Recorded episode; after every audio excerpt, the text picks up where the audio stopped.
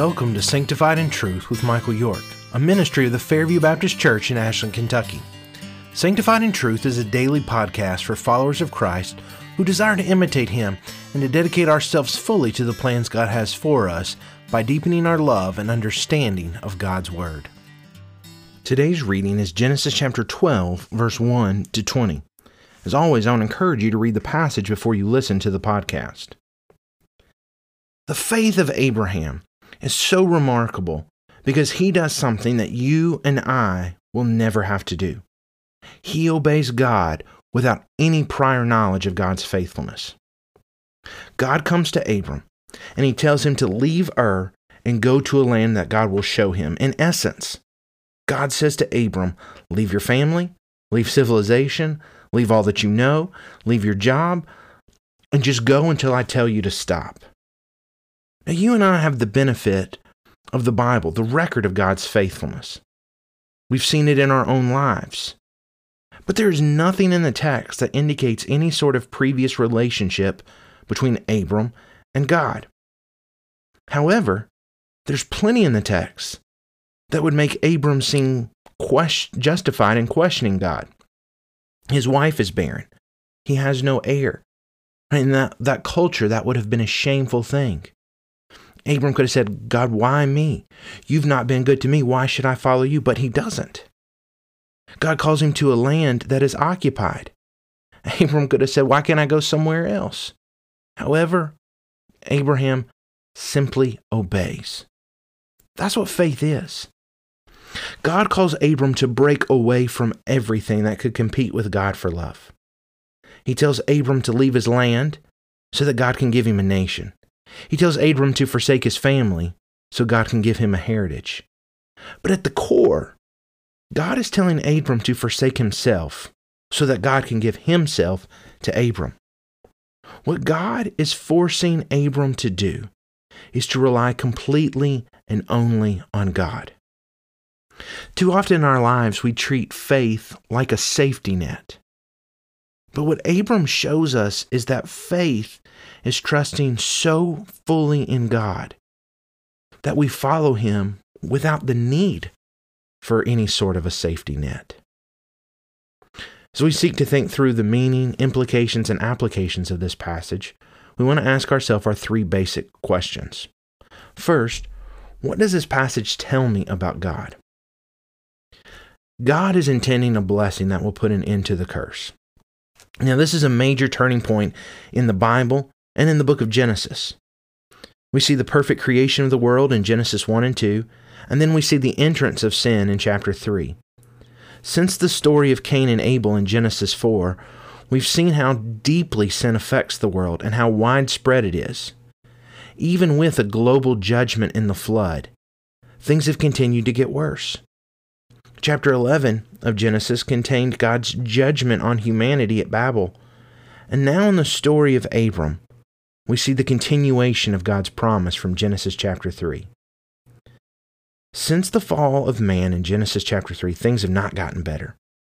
If anything, they've gotten worse. And yet God has remained faithful.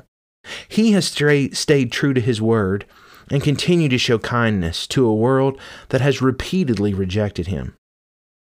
Grace is grace because it's undeserved. Sometimes we read the stories of Genesis and God acts in ways that we don't understand, and we're quick to label him as harsh or unfair. But don't miss that behind the scenes, in everything God has been doing, God has been repeatedly acting to show love and mercy to the world.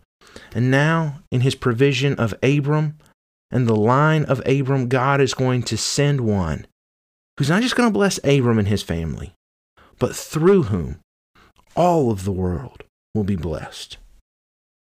The second question we want to ask ourselves is what does this passage reveal to me about myself and humanity in general? Genesis 12, 1 to 9 is, in my opinion, one of the most staggering examples of faith in all the Bible. Abram leaves everything and follows the word of God. But before the chapter ends, we see a great lapse of faith. Abram trusted God enough to leave everything and go to Canaan, but when he got to Canaan, there was a famine and he did not trust God enough to care for him through the famine. Abram no longer clings to God, he now relies on his own cunning and on ingenuity. Abram and Sarai go down to Egypt, and Abram devises a plan that he thinks will protect Sarai. He'll claim that she's his sister. Now, in the ancient Near East, it would have been customary for any potential suitor to ask permission to marry a woman from her nearest relative. So, Abram thinks this is a fail safe plan. If anybody wants to take Sarah, they'll have to ask his permission, and he'll simply say no. Well, the problem is, the Pharaoh falls for her, and Pharaohs don't ask permission. Eventually, God has to intervene and protect Sarai and Abram. You know, pharaohs don't usually respond well to being lied to and made a mockery of. That he did not kill Abraham demonstrates God's tremendous faithfulness and protection. The lesson for us is that we cannot ever let our past successes give us permission for present disobedience. Sometimes we're tempted to think that if we do well for a season, we can relax for a little bit of time if we follow God and we honor Him really well for a period of time, that somehow we can just ease and coast for a little bit. But this episode in the life of Abram is a vital reminder that there's never a time when we can trust in ourselves, and we always need to trust in God and rely fully on Him. Well, the third question we want to ask is what does this passage call me to do? In verse 6, Abram comes to the land of Shechem, to a site called Moreh. It was a sacred site. Since Moreh means teacher, this is probably a site where people would go to confront oracles. And it's here that Abram builds an altar to God. Don't miss what Abram is doing. Abram is going into a pagan land and he is planting a flag for the kingdom of God. He's going to a place of pagan worship and he is building an altar to the one true God. Through our obedience and allegiance to God, we, as God's people, our task is to stand in defiance against the systems of this world and to declare that we're not a part of its kingdom, but we're a part of God's kingdom. What's interesting to me is the only architecture that would remain from Abram's life was the altars that he built. Our greatest legacy in life is not one of effort or achievement. It's one of faith and of worship. Well, thanks for listening to today's episode of Sanctified in Truth.